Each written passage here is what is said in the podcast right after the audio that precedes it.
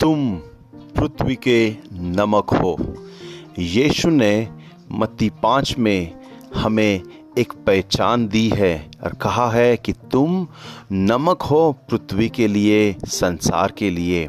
परमेश्वर ने हमें एक छवि दी है, एक ज़िम्मेदारी दी है और एक पहचान दी है।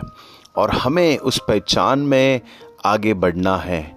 हमें ये नहीं कहा कि तुम नमक बनोगे हमें ये नहीं कहा कि तुम एक दिन नमक की तरह तुम्हें व्यवहार करना है, लेकिन यह कहा है कि तुम नमक हो, तुम नमक हो, यही हमारी पहचान है। और नमक के अनेक और ज़रूरमंद कार्य है। आओ, हम वो बने, वो पहचान के साथ जिए जो यीशु ने हमें दिया है। तुम पृथ्वी के नमक हो।